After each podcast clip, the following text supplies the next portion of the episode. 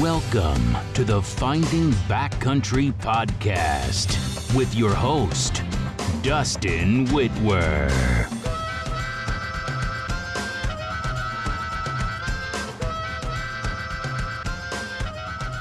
I am Dustin Whitwer, and this is the Finding Backcountry podcast.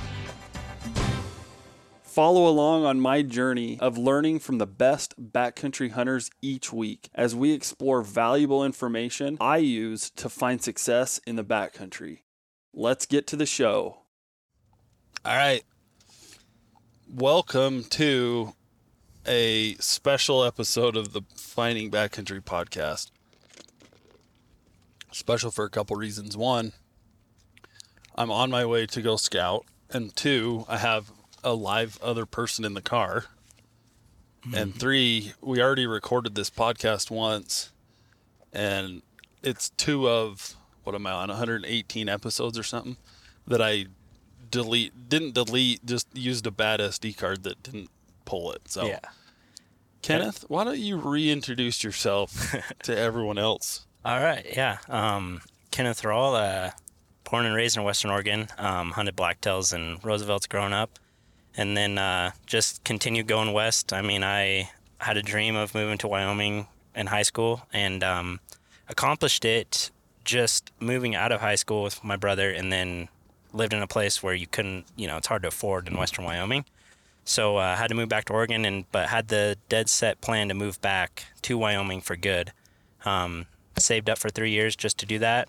Saw an opportunity with Kifaru moving to Riverton, and went full send. I bought a house in Riverton before I even had a job with Kifaru. Just more or less, just kind of wanted to accomplish my dream of moving to Wyoming and officially living in Wyoming.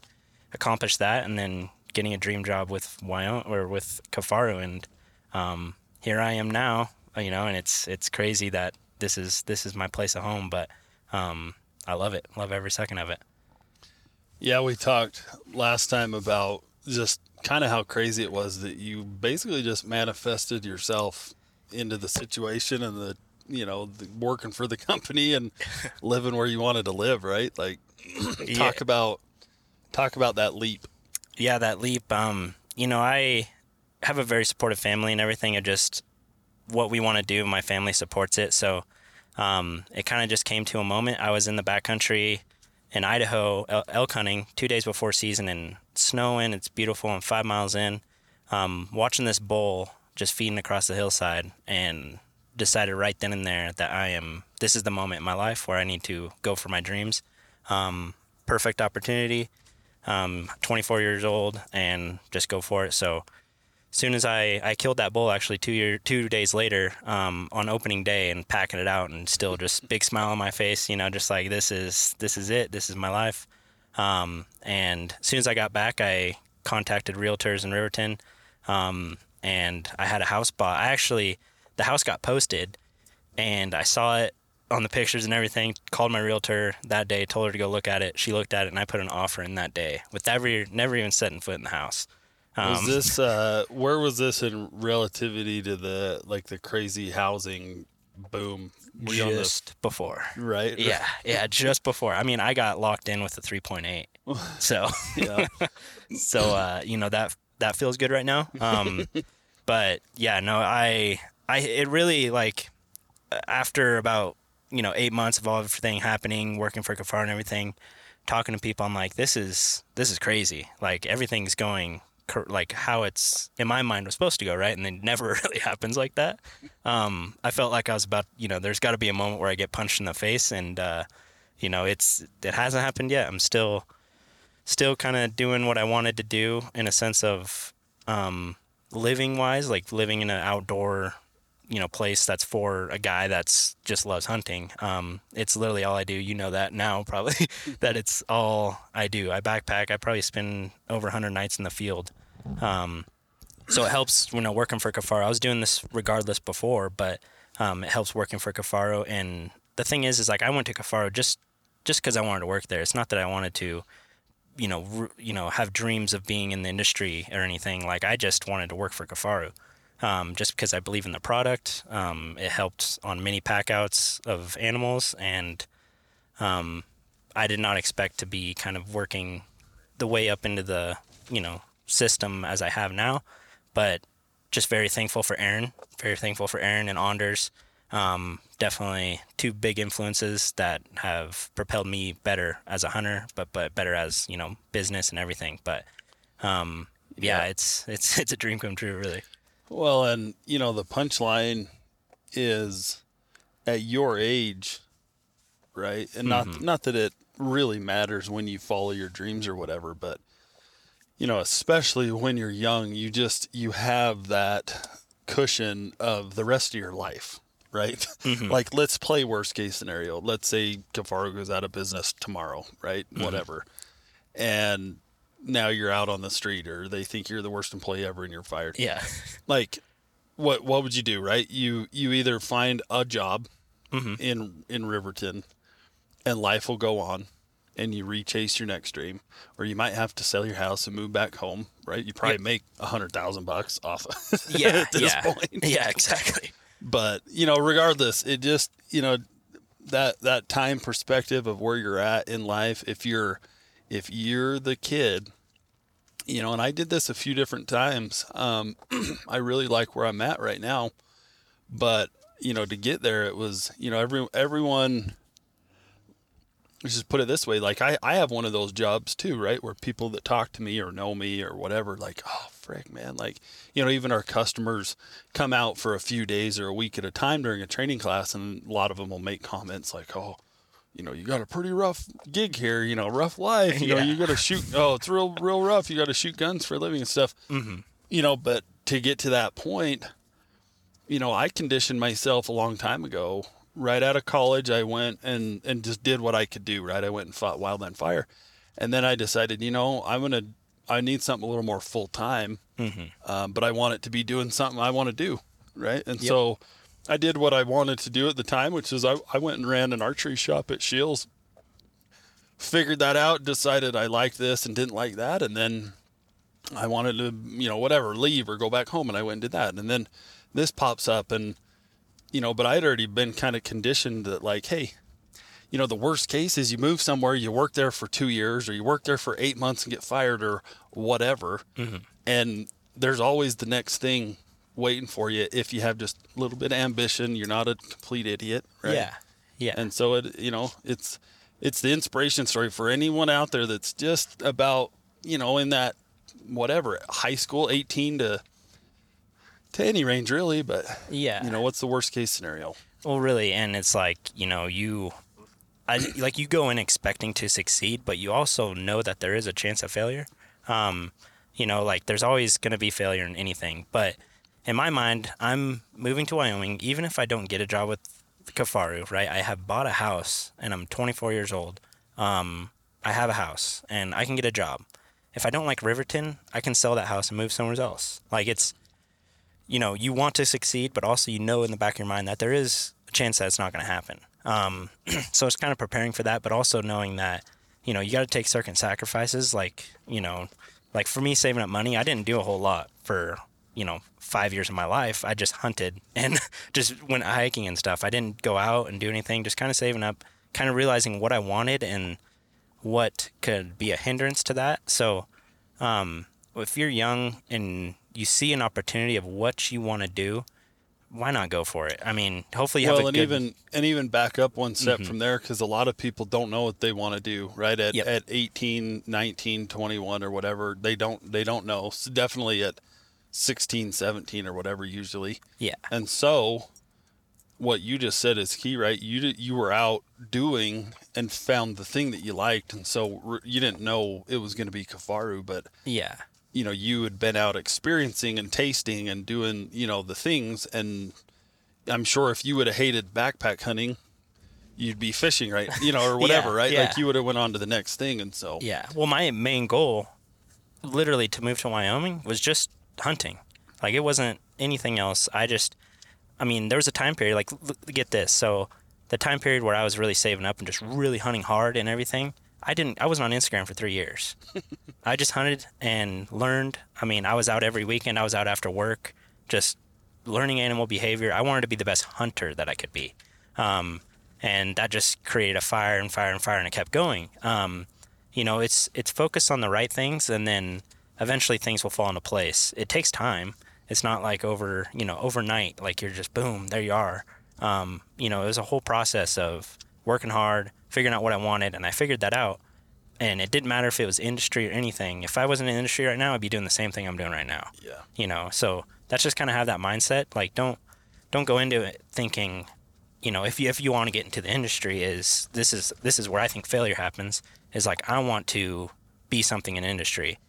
Like, that's not a goal, and that's still not my goal. I just love to hunt, you know, and then people kind of recognize that. Plus, I'm working for Kifaru and everything. Well, but it can be a goal, and it's usually sniffed out 100 miles away, mm-hmm. because it's a, you know, you make bad decisions, right? You make decisions for the wrong reasons or whatever. Mm-hmm. If you're going in with the intention, you know, maybe if you just have that personality and you like to be on camera and you want to film your own hunt or whatever, then you kind of have to, or you want to have a TV show, like you have to go in with that mentality of, hey, yeah. I'm going to become part of the industry, I guess. But yeah. But in general, for most of us who don't have that, you know, celebrity background, or we don't have that personality to go on, you know, the outdoor channel or whatever and run our own TV show, you just, like you said, you do it for the right reason, and the pieces will fall into place. Yep. You know, don't be chasing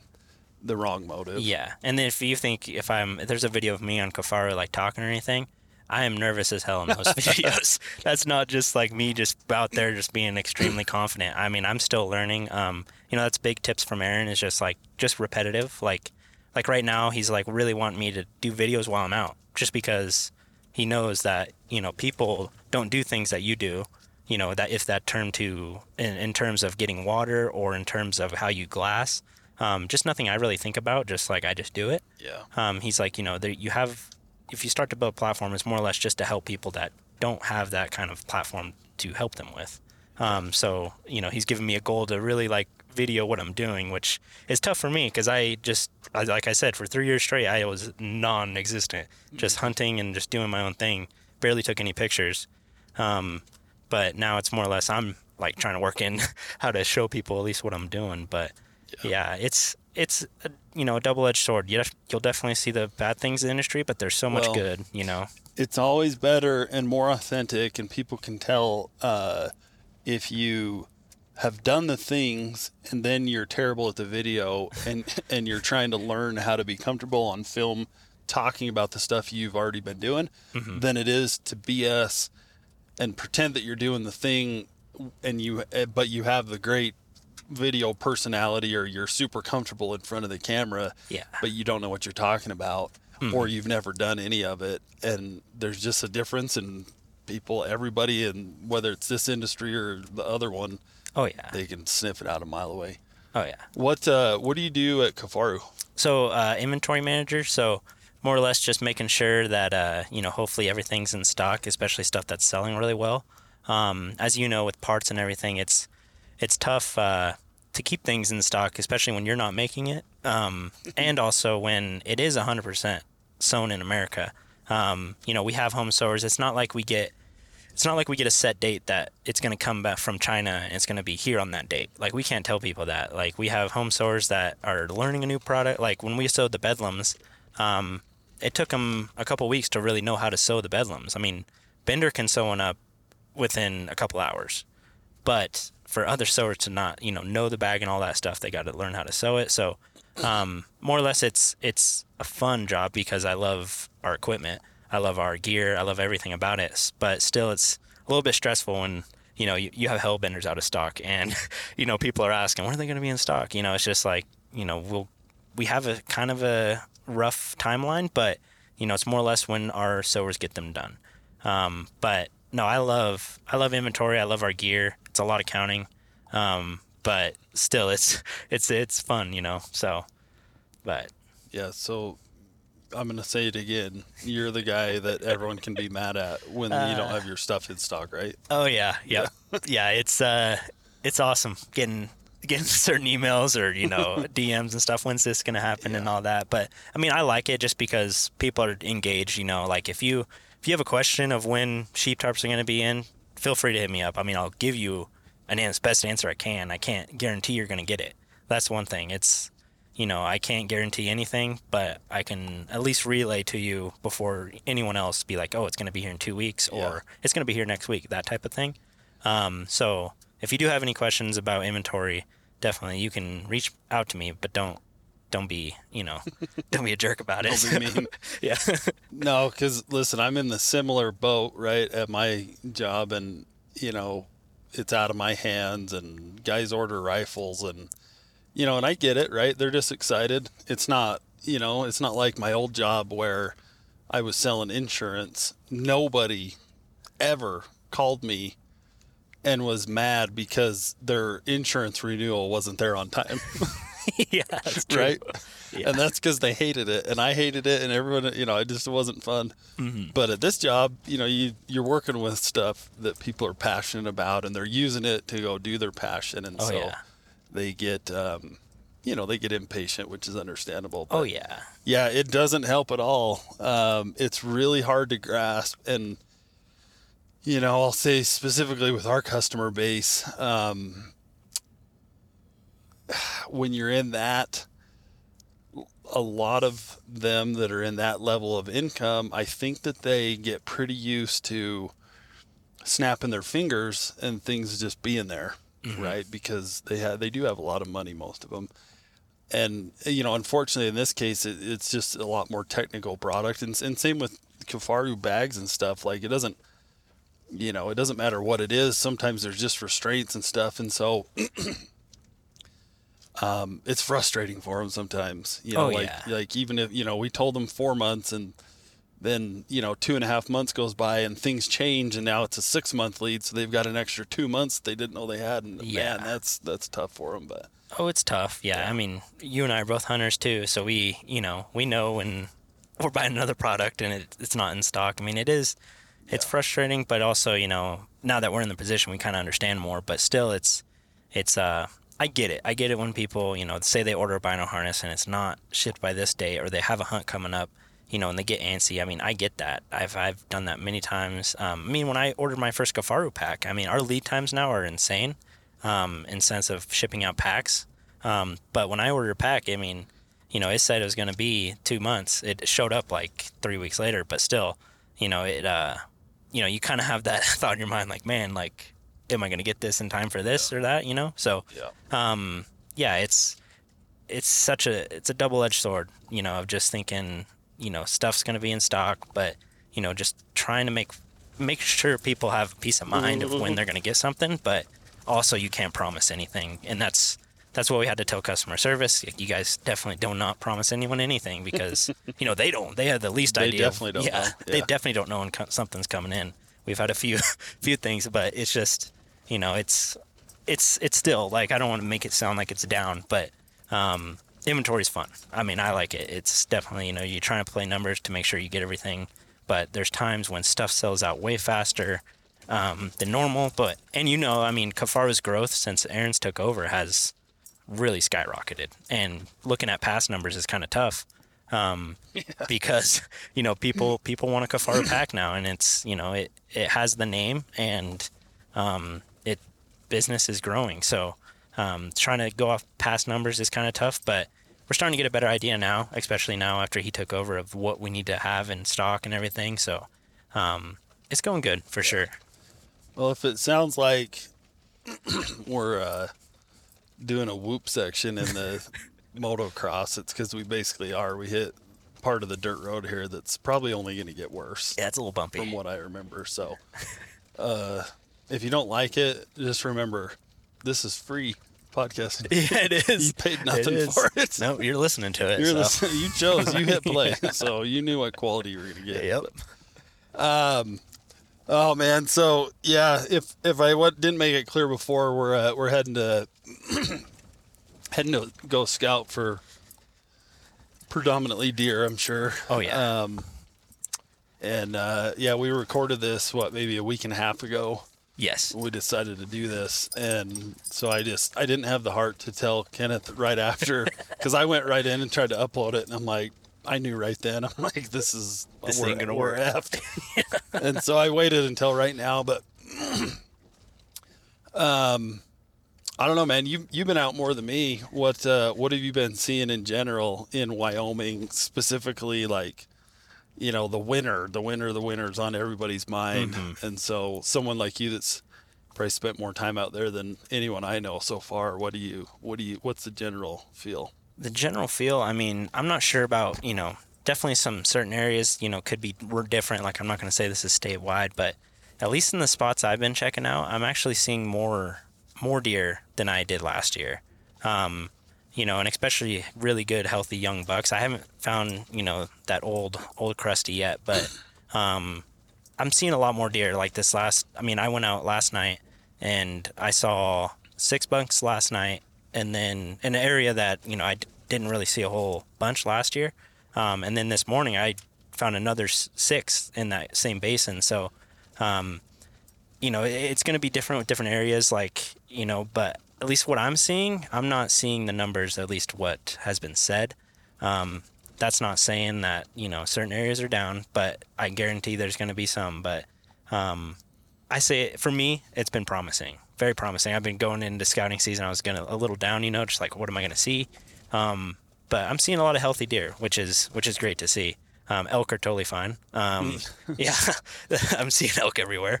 But very pleased with what I've seen for deer. And, I mean, we'll get a good idea this weekend, too, of what we see.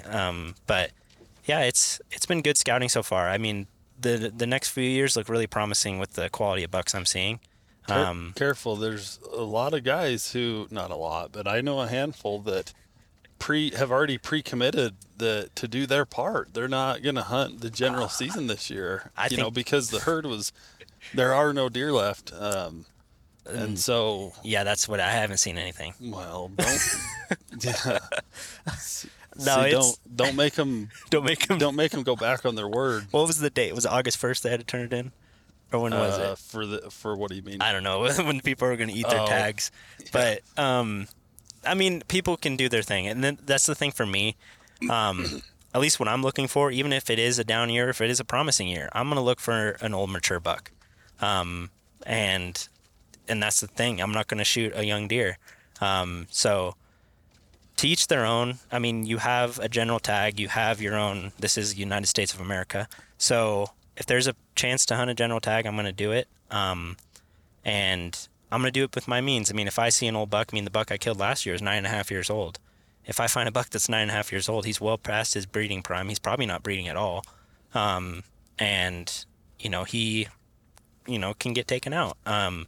So if you want to turn back your tag in, it's not going to hurt anyone. If anything, you're going to save a deer, especially if, you know, if you do get tendencies to shoot young deer. But, you know, it's to each their own. I think people that turn in their tags isn't doing anything wrong.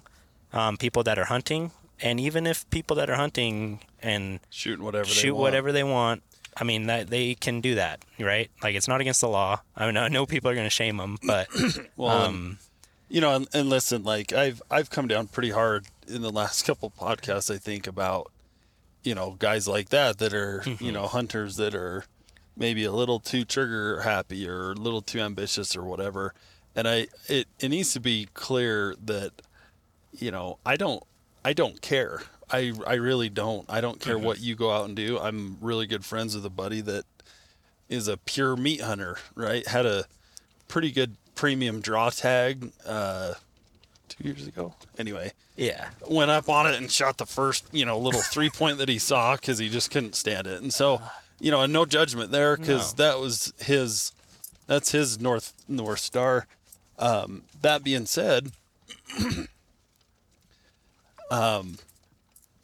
it's only going to help, right? I mean, yeah. It still is true that, you know, the more young bucks and the more bucks in general that we shoot and kill, the less is on the landscape, mm-hmm. the harder it is to find deer, the less tags that the game and fish can issue, and, you know, so on and so forth. Yeah. And so when guys get tags and then choose not to kill stuff, that it just only helps. The money stays in the system or whatever. Yep. I brought up an interesting topic on Instagram yesterday. I saw that. Yeah.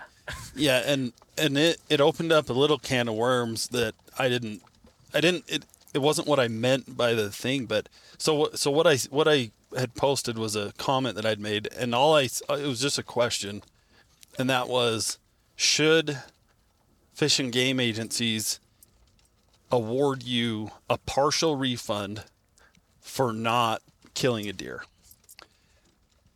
And in my head, what I meant by that was an incentive to try to help that guy who may or may not need, or, you know, doesn't really want to kill that deer, but it's the last day.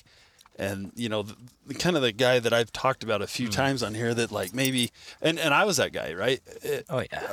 My New Mexico hunt's the best example I have, but, you know, just an incentive to, like, hey, maybe not. And, you know, especially as a non-resident, let's say the tag is, you know, $400, and I'm going to get $100 refund if I don't shoot a deer.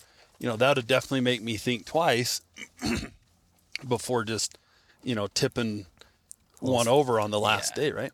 Well, what ended up happening is everyone assumed that I meant, like, you know, like a socialist view that, you know, that you were expected to get a deer, and because you were expected to get a deer, you know, the state agency was going to issue a refund because your hunt sucked so bad. And I don't know what to do with that, because they're right. Like, it doesn't seem like that, right? It kind of seems like it's a reward pro, you know, like, oh, you know, you have a right to kill something, but it's the opposite of what I meant. I meant that you shouldn't have the right to kill anything ever, every tag, every year. And that's just a little kickback. You know, it probably goes a level deeper, because, you know, the whole principle would be, if less people are shooting deer, the irony is they can issue a few more tags, right? Like, and so when they issue more tags, then more people pay to, you know, and it would just kind of add on itself. But I haven't thought it much further than that, and I don't know if it's a good idea or not. But, yeah, I mean, I didn't say it was or wasn't. I just kind of asked a question. Yeah, I don't know. What do you, like, what do you think? Stone. I mean, I don't know. It's the thing of, like, if you're buying the tag, you have the intention of hopefully killing a buck, right? Like, you want to kill a deer, but everyone's going to have different motives, I guess. So, like, for a guy like you and I, we're out scouting right now. There's not, in the grand scheme of things, there's really not a whole lot of people scouting. It's another pet peeve I have, Kenneth, that we'll talk about after. All right. But, you know, there's going to be different levels to hunters. I mean, there's guys that love to load up their trailer, you know, go out, drive around, shoot forked horns, and drink beer. Drink a beer at night and hang out with their family or their buddies. Yep. And then there's level guys like, you know, you and I, or, you know, just who want to pack in. They want to try to find a big deer, and if they don't find it, they're not going to kill one. You know, and regardless, but like you say, that last day thing, like, what is that big deer limit compared to when it was right off the bat? I mean, it's going to be different with people. I'm not sure if that, you know, for us, and then how do you do the return back tag, like, when you're a resident, you know, and money wise, because, like, how much is our tag? I don't even know. But I don't know, $50. Yeah, $50. Like, how much of that is going to get returned back? And then also, you know, for me, it's like, if I want meat, I'm going to kill some elk. You know, I have a cow tag. I have a bull tag this year in Wyoming, other tags in other states. So I know I have 4 elk tags this year. But I've set that up because I love eating wild game, and I'll shoot 4 elk and not shoot a deer in Wyoming and be okay with that. Yeah. If I don't find a buck, but that's me. That's some other guys, but that's not majority. So, well, and that's the key, right? Is there's no way for me to say or tell or dictate any person's, you know, moral compass, right? Of what what's good for you to shoot or not. Yep. And I still don't care to the, you know, I don't care what each individual does, that still doesn't mean that there's not a problem. No. Right? There's still a problem with deer herds in general, specifically. And so something might need to be incentivized, right? Again, it's not telling you to do anything. Like I said, I got a buddy, great. I don't care. Like, I was a little disappointed, and you know, when he has especially the tag he drew. Tag, and I'm like, oh my gosh, that's a good tag. But, you know, whatever, right? To each their own. Yep. Comma, there's still an issue and there's still a problem, and I know there is because those same guys who were on the other side of where I'm at that do just want to kill something, even there. It's hard, right? It's getting harder to find deer, and you know, then we have a bad winter, and it's not even subjective call anymore of what size of deer out there. There's just no deer, right? Yeah. I mean, you've testified that there is there is deer. There's still some deer alive. I should say that, okay? Right, but yeah, they're not all dead, right? But you know, they start cutting tags, and you know they start, you know. So in other words, they already do things to try to help the deer herd. Oh yeah. So all I'm saying is, well, this would only help the deer herd if a few less people, you know. Now again, I understand like the money needs to stay in the system or whatever, and so, you know, I don't know. Maybe it's just like maybe the fish and game agencies have a big, you know, raffle that they could get donations from, no different than whatever, you know, Epic Outdoors that's doing a Muley's Matter movement, and and why does it have to be a private agency or whatever, or a private company, but thank goodness that there's someone like that that's doing stuff like that to just try to, again, not tell anybody to do anything, just help them make a decision maybe when they know they should or shouldn't or don't want to really. Yeah, and what I think I do, like just in general, regardless of what's going on, I do love seeing all the attention and all the love for mule deer right now. I think that's awesome.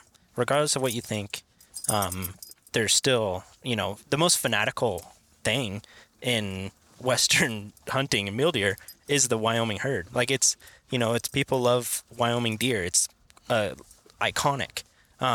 But just deer in general, it's good to see all the support that it's getting, even regardless of like someone who's going to turn their tag in, which is all power to them. Like that's your decision, right?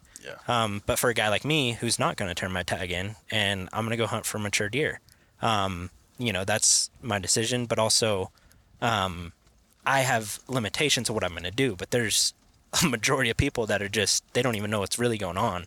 They don't know, you know, that, you know, in their mind, they don't know that the hard winter killed deer. I mean, some people don't know that. Well, it's kind of how I was growing up, as into it as I was. Like, I can't remember.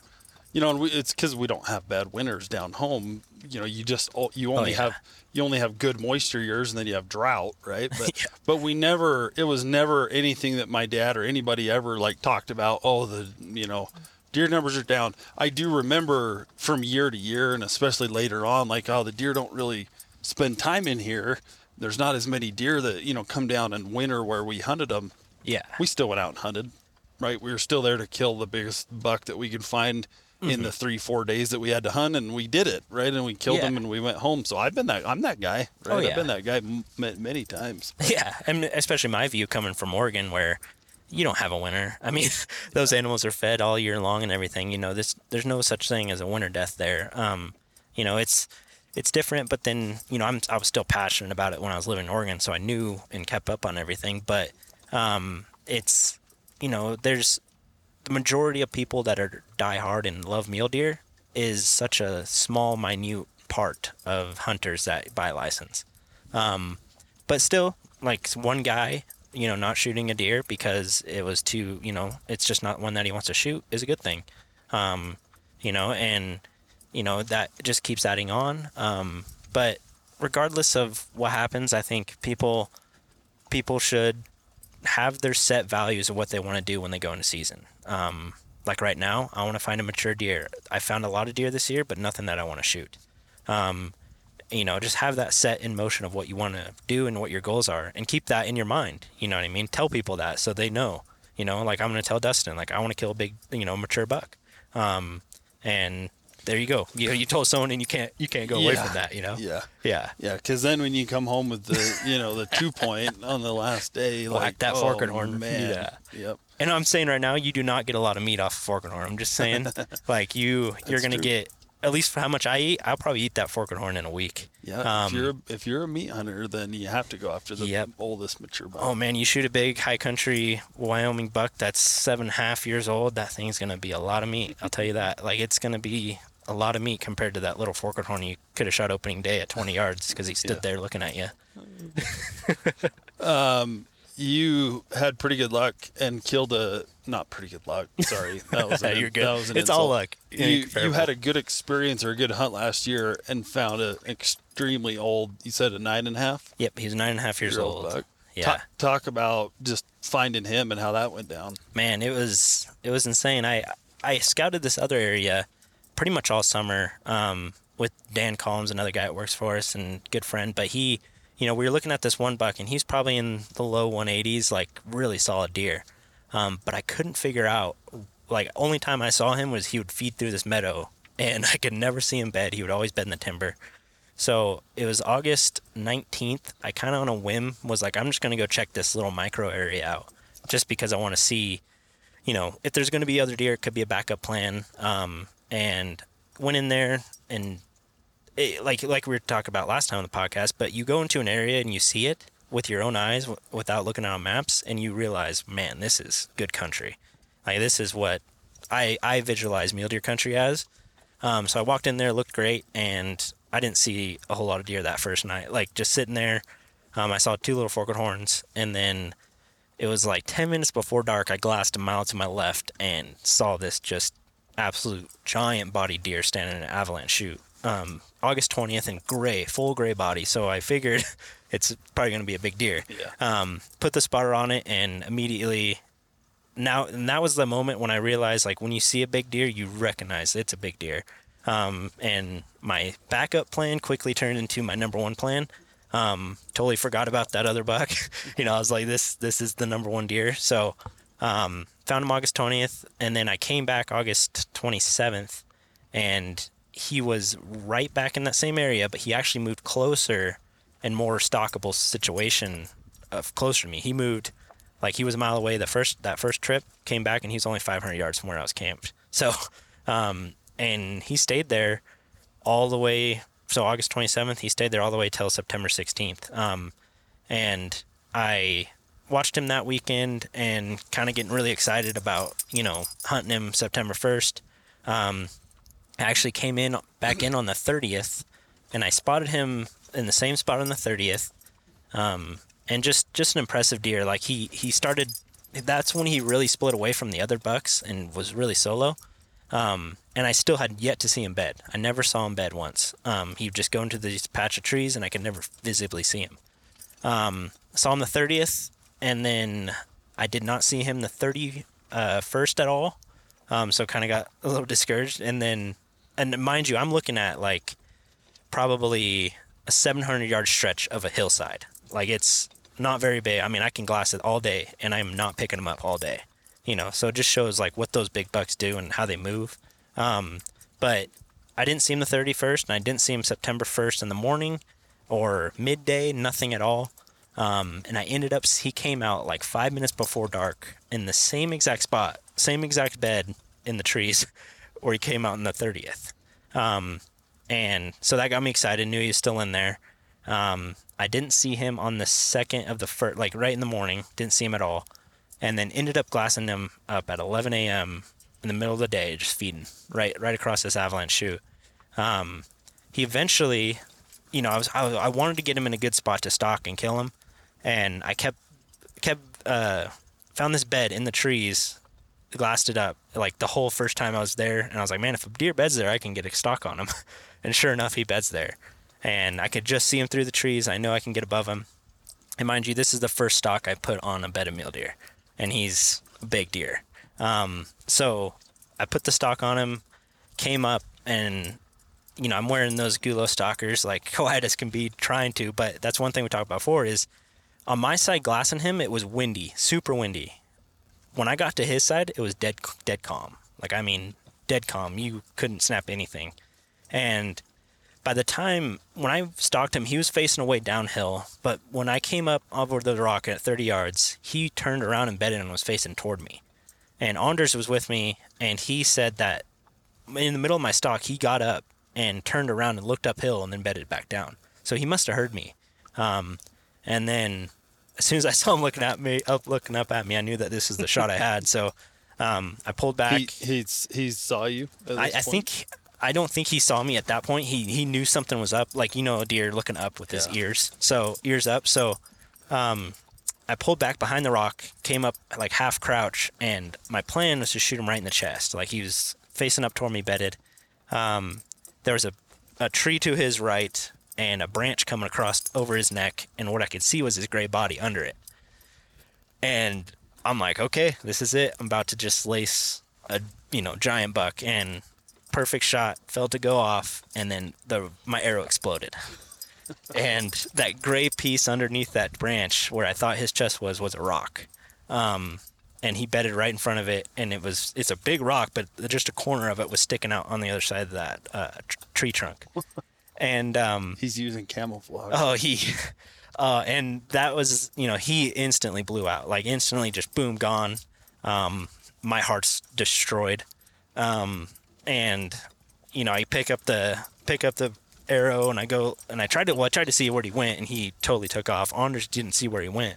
So walk of shame going back, and I'm thinking in my mind, like, man, is this it? Did I just totally blow the whole opportunity? He's going to be gone type thing. And then we talked about, like, I talked to Aaron when I got back, and he said that deer's going to be back in 3 to 5 days. Like, he'll come back. You know, he just evaded you. He evaded something. You know, if anything, I could have been a cat just trying to kill him, and he successfully got away. So that's his home. He knows that, you know, and once I got close and I saw the track, of his track, I was like, man, this deer is giant, like, just body wise. And, you know, he's got to be old. So I missed him on the 2nd, and I did not see him at all when I came back on the 8th.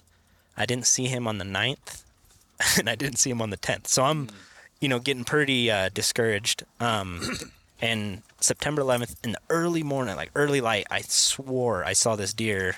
I saw a deer, and I picked up its head, and I was like, oh, wow, like that. I could see a big rack. And mind you, he was the biggest buck in that basin by far, like 40 inches bigger than the next one.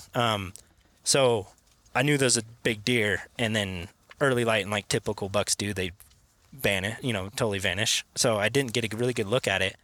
And around, around 11 again, I saw another deer, another nice 4-point, 150-inch buck that I hadn't seen in a while. And he went and bedded down. And so I went on a different angle just to see where he was. And he bedded right next to that big buck underneath a tree. And it was only because he bedded there that I saw that deer. So I relocated the big buck on the 11th. And he was only within probably 300 yards of where I missed him. So he was right back in that same spot. And he got up and eventually fed, and it's September 11th, still archery season, right? So I'm aggressive, and like, really, you know, if he beds himself in a good spot, I'm going to put a stalk on him.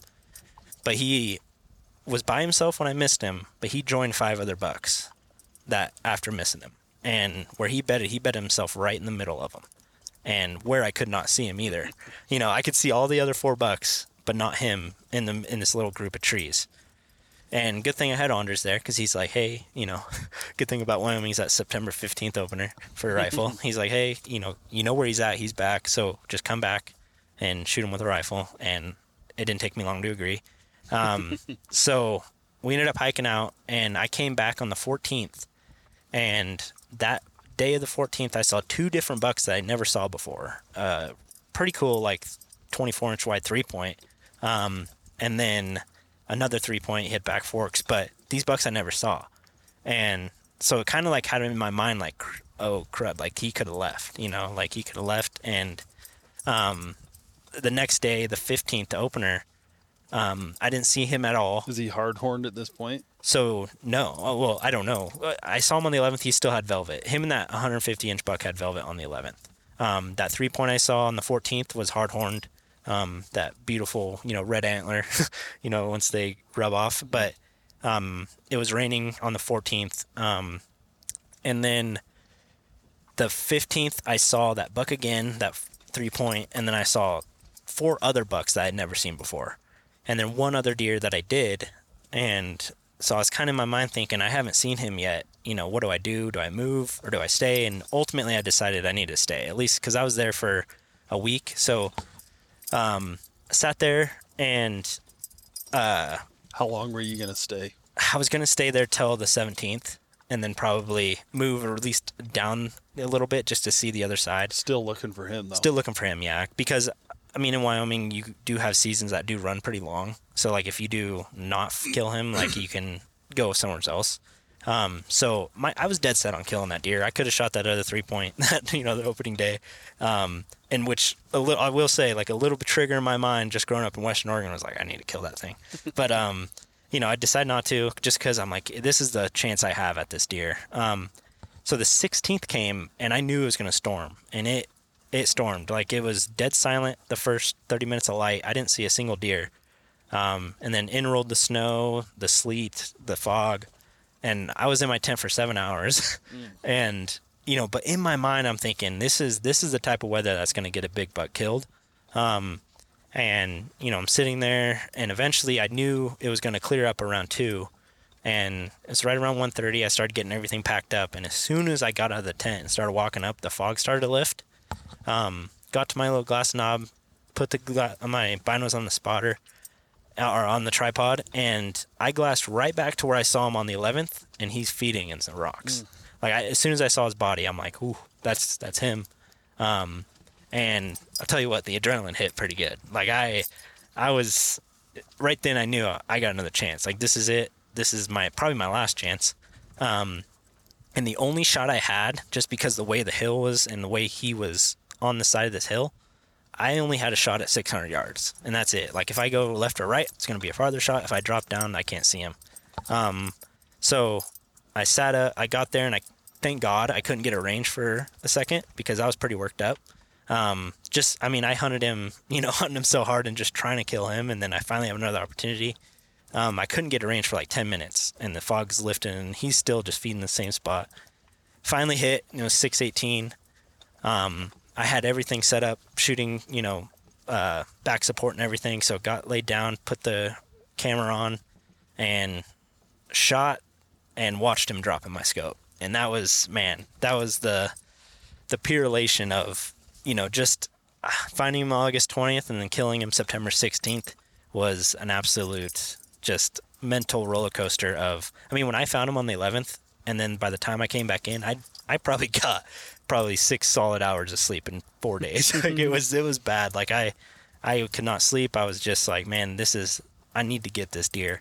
And shot him, and, you know, it was instant. Just like in the video, you can hear me shoot, hit him. And then in the video, you hear me say, oh my God. Like, you know, before I hit off, it was just like, I don't get worked up like killing elk or, you know, killing some bucks, but that really got me pretty pumped up. But it was just a culmination of finding this deer, but also of how intelligent he was. Like, the way he moved and the way he bedded, the way he acted around other deer. And I could tell that deer is mature, right? He knew how to live, and, you know, and really he would have lived if, you know, you couldn't shoot 600 yards. But, like, it got me fully addicted in a mule deer. Like, this year it's been... I'm doing the same, you know, just full immersion into trying to find a deer like that. I didn't know how old he was until I honestly got him aged. Like, a lot of people were guessing, you know, 5.5, 6.5. But then I started looking at his teeth more, and I'm like, man, like, he's pretty worn down, his back, his jaws, and got the teeth back about a month ago, and he ended up being 9.5 years old. Which, if anybody knows, you know, a high country deer in Wyoming to live 9.5 years is pretty impressive. Plus being a spot, you know, like he lived in a spot where I wouldn't think a deer could get that old, but, you know, I didn't see a single person that whole time, and he obviously knew how to live. And that gets you pretty addicted into that compared to going and whacking a bull, you know, that's just hot on a cow. Like, you don't have any history with that bull, really. Like, people do, but, like, finding a big deer and then trying to track him and track him specifically and how he moves is pretty addicting. And, you know, him just being in that country and just fully knowing how he moves I mean, like I said, I found him on the 20th and killed him on the 16th. I did not see him a whole lot. Like, it was just, like, very briefly. Like, he'd come out and feed. I'd get some video of him. And then he'd be gone. Or I wouldn't see him at all for, 2 days straight. And he's still there. He never, he'd be feeding, most likely feeding at night a whole lot. But also, he didn't have to leave the timber. When I went on a stalk on him with my bow, I walked right through that timber, and he didn't need to leave that timber. Full grass in there and everything. He could just eat. So, it was a crazy hunt, and for it to all work out was kind of just wild. It's that feeling of actually getting him on the ground and then walking up to him was insane. I hope to have that feeling multiple times, of finding a deer and then eventually killing him. I learned a whole lot off that one deer that's going to help me for years. Yeah. Just the, not leaving an area, which, if you're going in blind, right? I talked to Hobbs about this a couple podcasts ago, but if you're just going in blind to a spot and you don't have any reason to sit there, we just sit there for an evening and a morning, and then we move, yep. Right? Because that's it. And, and there's something to be said for, glassing like we are in, the end of July or the 1st of August compared to, mid-September. Mm-hmm. But, the point still is it's impossible. And really, it's stupid to just sit and look at a spot over and over and over and over and over. Yeah. If you don't know that he's been living there or that that's his home or that that's where he's, it's where he is. He's just not visible. Exactly. So. Yeah, no, it's, don't think that I was just sitting there calm as can be thinking, oh, he's here. I was. Your mind. Oh, man. Yeah, frantic, right? Yeah. So after I missed him with my bow that next day. I didn't see him in the morning or midday. I literally hiked around to every single trail that left that basin trying to find his track just to see if he did leave. I never found his track. But, my mind was still like, man, if he left, I want to know. Because if I'm going to be sitting here for, 10 straight days and I don't see him, then I just wasted that time. Yeah. I never saw that track, which doesn't say much. I mean, he doesn't have to he doesn't have to walk a trail to get out of there. But, it's just more peace of mind to being like, man, he still is in here. And when I found him on the 11th and got to lay eyes on him, I mean, Anders can attest because he was there. He could see how excited my face was because I left him to go get a different angle on that other 4-point.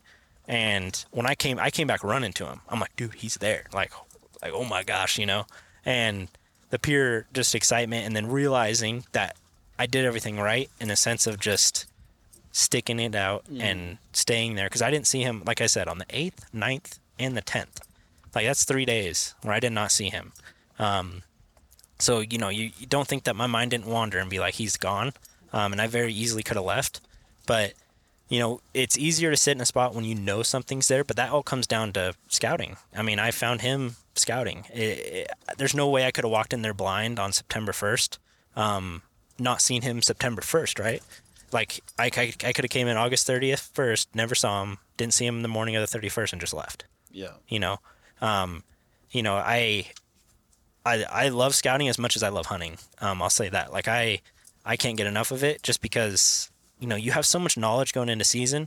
And I do think a lot of people that don't think our deer are around is because they don't scout and then they go hunt. You mean, when you get to September 15th and you're trying to find deer, you're not going to see as many deer. Your chances are, and that's how I've been a lot of seasons, right? Because whatever I have other tag that I go scout for, or maybe you're just in a place where it's too far to, you have a tag that's too far to scout or whatever. Yeah. But yeah, when you, I asked Travis this again, and then I asked, the other podcast I had since we recorded the first time was Scott Thompson, and he's killed I think a handful of. He's a good hunter. Yeah, 190 plus bucks, and both of them. And I'm gonna start asking any of these seasoned guys that I get on that have killed a lot of big bucks, and I can tell you even guys I know Carter, I guarantee you, I bet you 90% of the big deer, the 200 plus, you know, with aside from like, now this is early season. Mm-hmm. We're talking, right? Yeah. Whether it's a bow hunt or a Colorado muzzy hunt or early Wyoming rifle, but sometime from the end of September on forward or before. Yeah. If they're killing big bucks in there, they almost always have seen them or know about them from either a previous hunting season, mm-hmm. right? That's where we're going right now, is we're heading into a spot where I saw the two best prospects I had for last year, right? And mm-hmm. and who knows what'll happen here, but let's just say that, you know, one's still in there and, you know, wouldn't have even been here, right? If I hadn't seen it yep. previous to the hunting season, or last year at least. Mm-hmm. But, you know, it's just a common theme. That it's why I understand how you know, I used the word luck earlier. I understand how actually stupid lucky it was that I killed that deer in Colorado, right? Yeah. And I've been hunting a lot of years looking for that buck. And so I earned it, right? Don't misunderstand. But as far as how I killed that deer, I was just in the right place at the right time and might as well have been crossing the road and hit him with my truck, right? I mean, it was just, he's just, boom, he was there. We never knew about him, obviously, before. Yeah. He was dead within 45 minutes of spotting him and game was over, right? It wasn't anything like your story.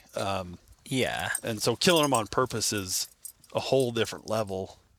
But it definitely is. But, I mean, I'll take...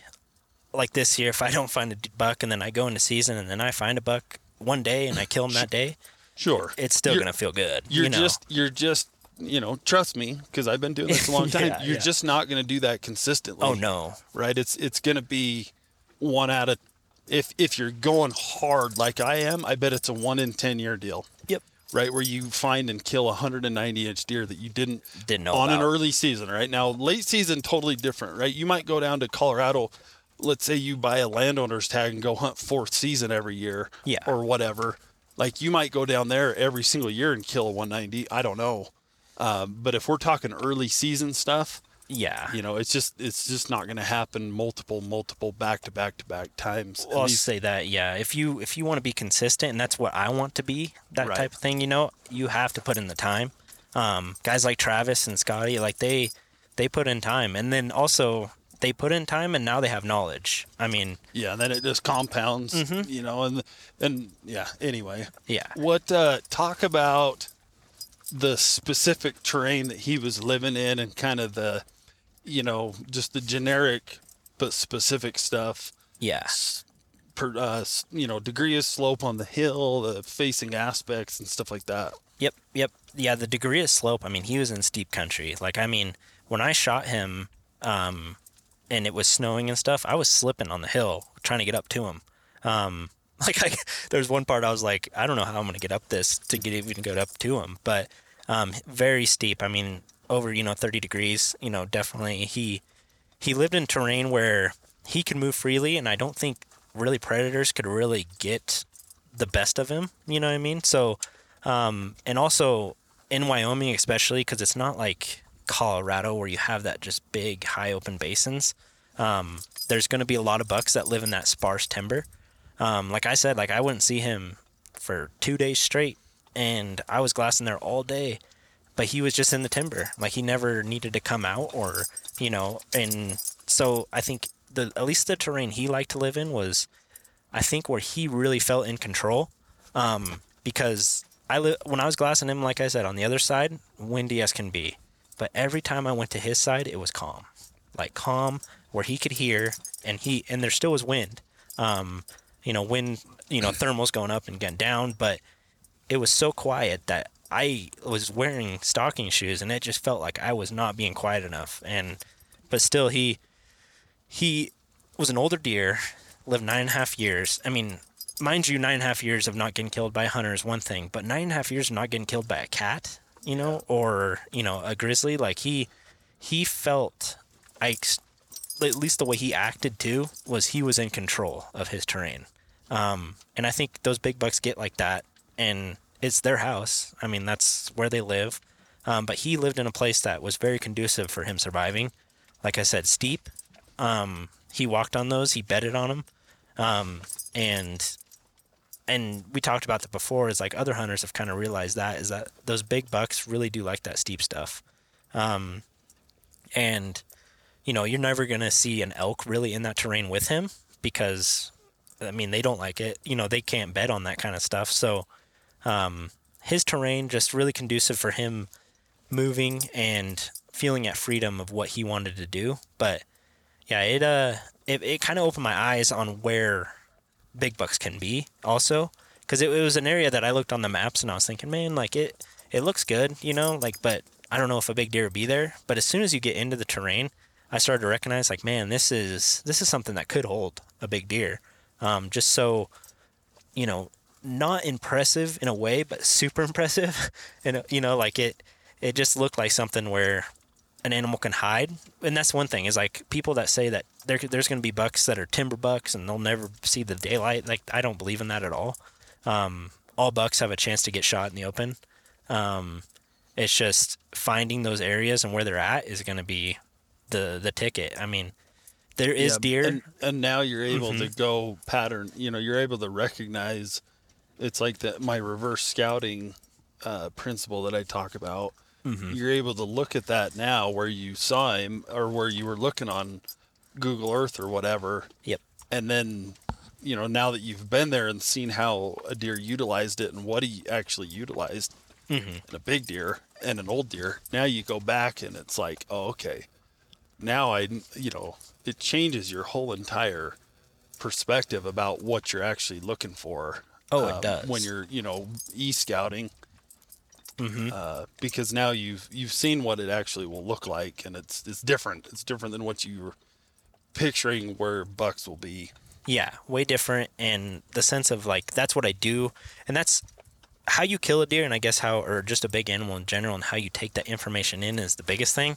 I mean, there's going to be people that go out there and they'll kill a big buck or something, and they don't take in where that buck was.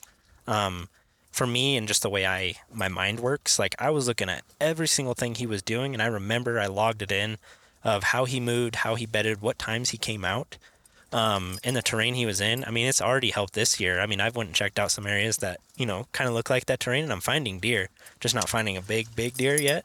But still, I mean, those deer that I'm seeing, like if you find a buck that's 3.5 years old and he looks pretty solid, like tell you what, like next year he could blow up, but definitely if he's 5.5 years old, he'll be big. You know, it's just like finding his type of terrain is really on my mind, but I know bucks are going to be in, like I could kill a buck this year that's in totally different terrain, but I feel like they're still going to have somewhat of similarities.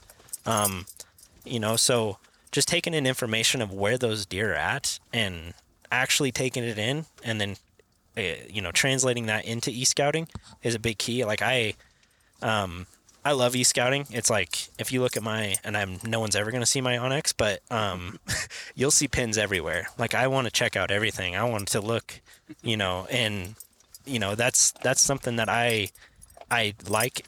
I'll tell you what, like, e-scouting for elk is the easiest thing in my mind now than everything, because I can drop a pin. The last 2 bulls I've killed with a rifle, I've dropped a pin and shot a bull on those pins. But you can't necessarily do that for a deer. So that's just more or less like, now I'm trying to figure out what those deer want to live in, and what's the recipe to make them live longer. I mean, what's the recipe to make kill another deer that's lived 9.5 years old, you know? Yeah. Have you been back into the same spot? Yes. Yeah. So there was another buck in there, a good solid buck, probably 155 in that zone. Like he looked like he was, you know, just about to blow up. Last year. Yeah. Like he was with him. Like when I shot my buck, dropped him, and I got up to him, the other buck was standing over top of him. And and they're both, you know, he was a big body deer, the other one was. So my initial mind was like, oh my gosh, no. He got up, you know. And he's way smaller than I thought. I know. I was like, oh no. And then, you know, he turned his head and I was like, oh, it's that other deer. Yeah. And then, you know, so I have went back in there, and I've seen a lot of decent bucks. I haven't seen that buck, which is kind of bothering me, but I mean, he could have died, you know, he could have got shot. He could have died, you know, animal, or he could have died from a winter.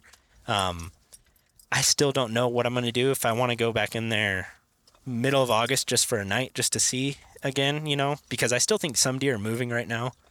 Right now it's July 29th. So deer should be in their summer range, but I still think deer, just especially after this winter, are still moving up. So I've been seeing a lot of deer in that spot, which has me really promised for future. Just haven't seen a deer that I want to kill, and especially not him. But yeah, no, I'm definitely going to keep that spot in my mind forever. If that spot, and I'll tell you what, if you find a spot where you kill a 9.5-year-old animal, definitely keep it secret and keep hunting it.